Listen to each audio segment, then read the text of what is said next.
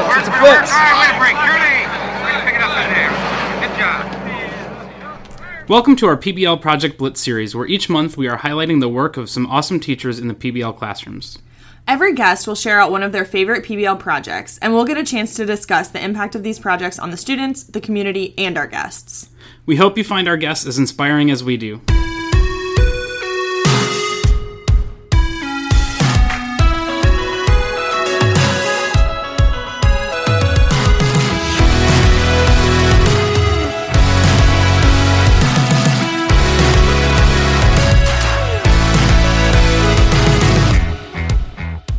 Welcome to the PBL Playbook, brought to you by Magnify Learning, where we equip teachers with project based learning tools today so they can engage and empower their students for the future. This podcast will give you the playbook of real PBL facilitators in the classroom, just like you, and help bring you strategies and tools for your PBL game. Now, here are your PBL Playbook hosts, Josh and Andrea. Gotta find a better way.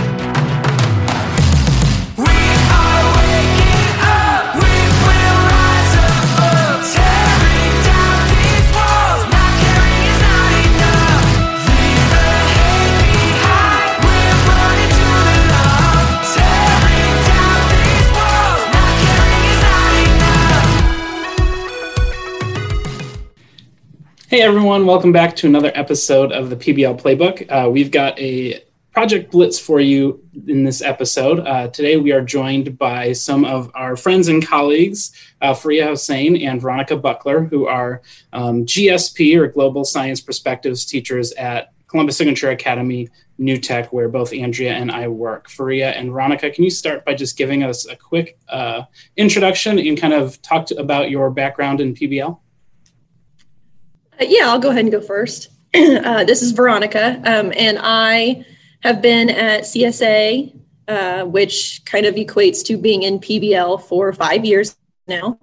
Um, and I've been uh, slowly moving my way forward, I think, in, in terms of being more uh, ex- explorative. I don't know. Uh, and I, have been te- teaching GSP all five of those years. So I actually um, have been taking charge of GSP the last two years as as the um, veteran GSP teacher, and, and Free has been joining in and, and helping us grow in a new direction. And hello, I'm Fariha, and this is my third year as a facilitator at CSA New Tech, and my fourth year because I did my student teaching here too. So my fourth year, sort of doing PBL, and I started off as a biology teacher here, and it was fun to do science in the PBL context, and it's been a good time the past two years, sort of working with Veronica and doing PBL and GSP as well. Well, thank you guys for coming on today. So, I'm really excited about the project that you guys are sharing as we're getting into the heart of winter and winter holidays. Um, you guys do a project every year with our freshmen called the Holiday Ride. Um, so, can you guys start off just talking about that project? Um, you know, talking about like what is the end product, what is the holiday ride that you put on, what are the steps that you take, your entry event, how you launch, and kind of how you go about um, that project process. Yeah, sure. So uh, I figured I'd give kind of a quick history lesson about the project and, and how it came to us. Um, so this this is one of our more authentic PBL projects because we um, in in 2016 we actually had a community member come to us, uh, Andrew Larson and, and myself and GSP, and say, hey, this sounds like a really awesome idea. This is something that we could do to kind of get the kids learning how to create an event, but it also is like this visual uh, of the impact that we wanted to make. So in, in 2016, we launched the Columbus Holiday Bike Ride. Uh, and it was originally kind of thought to be um, more of like a Santa ride. So you had that visual of, you know, dozens of, of Santa Clauses riding down the street. And we, and we decided that since it's um, bicycles, we want, we wanted to do this on bicycles. It, it had this connection to alternative means of transportation. And since Columbus has this uh, awesome trail system called the People Trail, uh, we were able to really think about how to incorporate other aspects of the community into it. So the whole point of the project really is to um, celebrate alternative means of transportation, understand the impact that climate change has on communities, and, and maybe our own individual responsibilities when it comes to uh, climate change action. So, this is our fifth annual Columbus Holiday Bike Ride this year, and uh, Fariha's got some uh, tips or some uh, elements of, of what we're pursuing uh, for this year, especially. So this year it's going to be a little bit different because we are trying to make it virtual just because of COVID and everything like that. Our overall driving question is still the same. The question is asking how will we impact our community's understanding of climate change? And essentially, what the students are going to be doing is contacting different community partners to both set up a route and also to get sponsorships they are researching different aspects and topics that fall fall underneath the climate change umbrella. And they're creating these little websites that can be accessed from every single one of the stops along the ride so that people can read through information, gather some in like accurate information from climate ch- about climate change, which is one of the huge topics we're trying to cover. And then finally, hopefully you our community members can use that information fill out a survey, and then interact with our students in that regard. So there's a lot of different skills that students are working on, both related to planning an event, organizing an event, actually learning how to evaluate credible sources of information, and the community is also a huge part of making the project successful just by actively supporting our students as different locations and community partners, but also actually participating in the ride itself. So we're excited. Yeah, I'm always excited about this this project too because the entry event is a fun one, um, and it just kind of has an appropriate amount of of disruption for the school that gets people excited. Can you guys talk a little bit about the entry event and and what that looks like? Yeah, I, I can completely agree. This this is probably my all time favorite entry event for any project ever, uh, and it uh, because it involves riding a bicycle inside the school building. Uh, so something that we've done every year for the past five years is uh, we bring in our bikes into the the building. Uh, we get the kids working on some kind of warm up, and then he's oh oh we got to go we got to go find something we got to go work on something real quick. So both of us will leave the classroom, and in the past, um, my teaching partner Andrew Larson would wear a Santa costume, and the first year I actually made an Elf on the Shelf costume to wear. Um, but recently I found this really awesome Santa poncho to wear that's got like bells and, and a hat and everything. Uh, so we'll get all decked out in, in our uh, holiday gear. We'll uh, put um, Bruce Springsteen's version of, or yeah, I'm pretty sure it's Bruce Springsteen's version of Santa Claus is coming to town uh, on a loudspeaker, and we will just ride our bikes through the building a couple times, shouting bikes aren't just for the summer or you can ride your bikes in the winter. We'll throw flyers that announce the uh, the ride is happening in each of the classrooms. And it's really neat because the first year was really silly because it's the first time we'd ever done it. And so it really just pertained to the freshmen.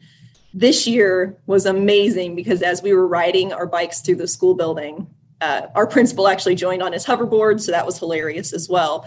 But as you ride through the building and, and you're throwing it out, the kids can immediately recognize, oh, that's the they're starting the holiday ride. I remember that. That's funny. That's great. I love this. Uh, and and it's always it's always a blast to see the kids like recognition, like, oh yeah, it's time for that. That's awesome. Okay, I got that. Yeah, and you know, I can attest to that as someone who um, gets to witness that as well. And and I I teach some of our older kids, and so you know, when you guys are riding your bikes through the hallway with our juniors, it's a lot of like, oh, it's the holiday ride. Oh, it's the holiday ride. So, besides that piece, right? Like, obviously, there's the buzz and the older kids who are talking. Um, how do you know that students like this project? Like, what do you hear from them in the reflection? What do you see from them as the work itself for this holiday ride is being done? Um, that tells you that students are engaged and impacted by this project. I think part of what we see is that they are very committed to their individual contributions to making the ride possible. And I think when we can witness that in a classroom, we can tell that they have buy in to the project.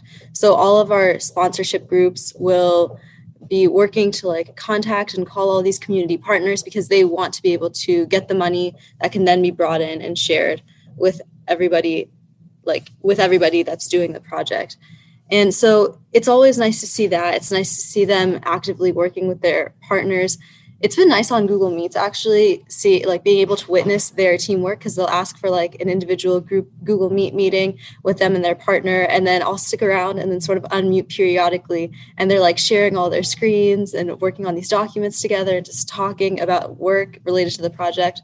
So I feel like that's the best way to see that they're actually having fun and enjoying it is watching them be invested in it.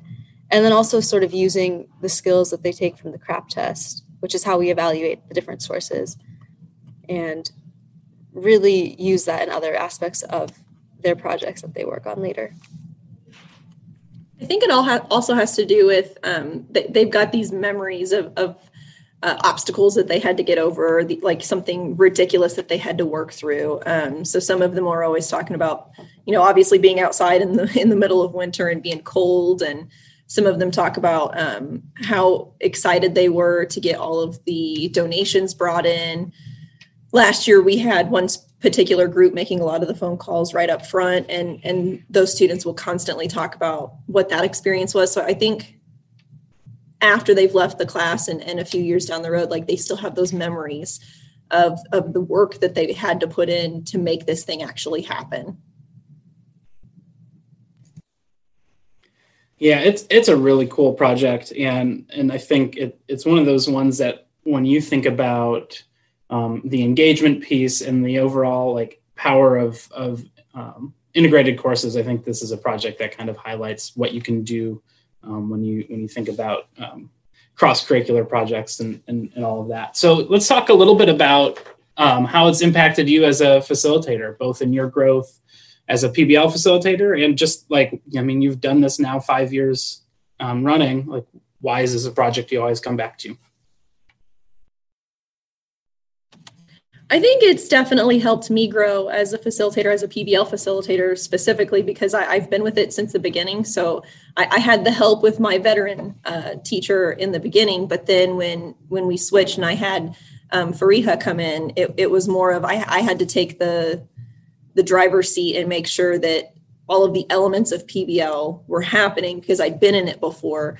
And it really is just you've got all of these uh, you know plates spinning in the air and you have to make sure that you're keeping them all up so it really um, pushes you as a, as a facilitator to make sure that you're checking in with each of the groups and you're making sure that they're making progress but you're making sure that they are making the progress not necessarily you but you also have to make like all the the behind the scenes actions happening. And and so I, I think this this project really highlights what PBL is for me and the fact that it is such a success with with the majority of the students. I, I always come back to it because I feel like there's always something new that I can try. There's always something different that I could see if I can make better or add to it. And it's just it's always you know that that learning experience for me every year even even if this is year number five. So this is this is a project that really um, involves the community a lot right? Like we try to get um, community members involved in actually participating in the event. Your kids are constantly calling community partners um, getting them involved invested. So how do you see the community impact through this project? Like what does what does that really look like? What do you hear from community partners? So a, a, few community partners have been with us since the beginning. So anytime we make the phone call and say, "Hey, heads up, this is happening again. We're going to have a student call with details. Um, are you still in?" And they're, like, "Oh yeah, yeah, we've got that. Yeah, uh, uh, we'll we'll put that on our books." Or yeah, we've we've set aside our money for you know for the year to do this. So we we are in in this. We've we've been a community partner in since the beginning. So we've got a um, a t-shirt company that always provides the t-shirts for us and the banner for the for the ride and we've got several businesses that are always open and, and they they're starting to recognize oh yeah this is a project that happens every year yeah I, have donated to this or um, my kid has been involved in this and, and i recognize that they had a lot of fun so i'm going to continue to be involved in it as well um, i think one thing that we are still struggling to grow is the overall community impact i think we're, we're constantly tr- that's one of the things we're constantly trying to um, to plan for better every year, and that's to to really increase um, the the brand recognition. So we, we've got a logo that we've used since year one, and uh, we've had plenty of we've had four previous classes come through, and and we've had some kids that have been in the lower grades that have seen the advertising that are coming in and actually being a part of it. So I, I think it's just it's a slow going process to really make it a community recognized event on a larger scale, but I, I think we're getting there. I think you can see um, businesses starting to recognize and, and, wanting to be involved, and, and you can see some students wearing the t-shirts out in in public, um, not not during the project. So that's always really cool to see too. Absolutely. And I, I, think it's one of those things that um, it really is. It's been kind of neat to see how you have over the years kind of adjusted and made small tweaks to, to what this event and this project looks like. Um, knowing that this has been successful, um, but also knowing that we're in the middle of a pandemic and you've had to make adjustments because of, you know, right now our students are um, learning virtually from home. And so, um, thinking about moving forward and, and potentially the sixth annual holiday ride, are there any ideas you have for changing it or, or improving it or making this project better in the future? I think one thing I just want to try, well, that we were hoping to try this year, is for students that don't know how to ride a bike. We had a senior whose whose senior project was actually to teach people how to ride a bike. And so he was paired up with a few students to sort of create lessons or something after school where people could learn how to ride a bike. And I think unfortunately that won't be able to happen anymore. But I think moving forward, that's something I would really be interested in trying. So really communi- like partnering up with different organizations across town that can give students access to bikes, I can teach students how to ride bikes in case that's an opportunity some students have never had I also think it would be fun to branch out of making it just a bike ride to a race or a run or something like that. And I feel like that would just make it maybe more accessible to every but more people or something that more people would be interested in. So I feel like those are next steps moving forward for me. Yeah, definitely. I think we want we want to expand this um, this event to to include more um, opportunities for people to get involved um, I like I said, I, I love the idea of of the virtual week long opportunity to participate in the future, especially in a post COVID world. I would love for us to be able to maybe combine the two ideas and have like a week long um, opportunity for people to participate and you know visit all of the locations that we have on our list and and interact with all the businesses and have the businesses kind of be exposed. But i would also love to have like the culminating event at the end of that week be the visual bike ride you know that that image that our original community partner um, was going for. So I, I, think that could be future sixth annual seventh annual kind of uh, goals for us all sounds incredible. And I, for one, can't wait to see how it does grow in the coming years. I can't wait to see, you know, with all of the strange things that are happening this year, what what your students do and, and the work they they put in. So um before we before we end for today, do you guys have any closing thoughts or pieces of advice for our listeners? Um, whether they are just beginning their PBL journey or they're looking to um, kind of ramp up and and really um, increase the engagement with their with their kids and their PBL? I think for me, this project, as well as a couple others I'm thinking of in biology, really pushed me, especially because I came from such a traditional setting growing up. And so I think one piece of advice is even if it does seem like a lot of work, even if it does seem very challenging and like there will be a lot of revolving pieces, it's worth it in the end. And Veronica helped me with that, as did Andy with biology or whatever it was. So maybe trust yourself and then go for it, even if it seems intimidating. And I, I think on the flip side of that too, if it if it feels intimidating and, and you're afraid of something falling apart, go for it anyway. And if it falls apart, then it's something that you can bond with the students over. I I, I think last year's ride was probably our least successful ride.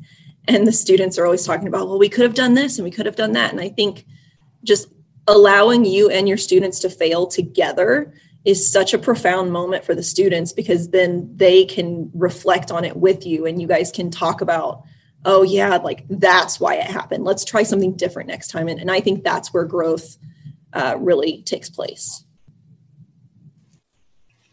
What a great piece of advice. And just for both of you thank you so much for spending some time with us this morning and, and sharing a little bit about your pbl background and about the holiday ride. Thanks for having us. Thank you.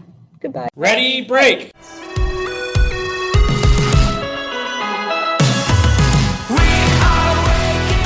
Thanks again for joining Josh and Andrea for the PBL Playbook, where we give you the playbook of real PBL facilitators in the classroom just like you and help bring you strategies and tools for your PBL game.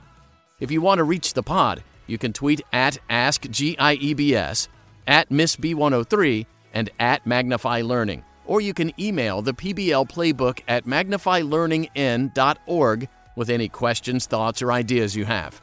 Also, be sure to show Josh and Andrea some PBL love by rating, reviewing, and sharing the PBL playbook with other educators.